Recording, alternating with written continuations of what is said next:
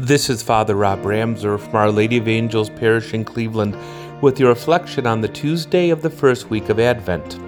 We hear from the prophet Isaiah quite a bit during Advent, and today's first reading, chapter 11, verses 1 to 10, are a quintessential Advent reading. On that day a shoot shall sprout from the stump of Jesse, and from his roots a bud shall blossom. The Spirit of the Lord will rest upon him, a beautiful, beautiful precursor to the final peace that comes with God's reign. The wolf should be against the lamb, the leopard lying down with the kid, the calf and the young lion browsing together. In God's kingdom is ultimate peace because all are seen with the eyes of God.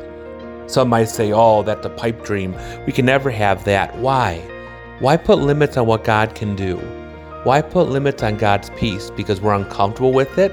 Maybe we don't think we're worthy? It takes more work? We need to let God's kingdom reign. His kingdom working in the church, His kingdom working in the temple of our own souls, which means we need to admit that we need the Lord. We need to be childlike.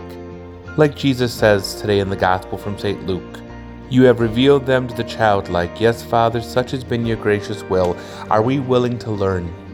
Are we willing to admit that we need the Lord? Are we willing to admit we've been foolish and need to come back to Him, to hand over control back to God, so that we can see each other as He sees us, as worthy of His love and as members of His one body?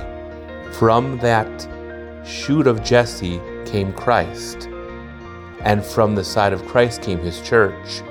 Let us not forget where we come from and be humble before the Lord.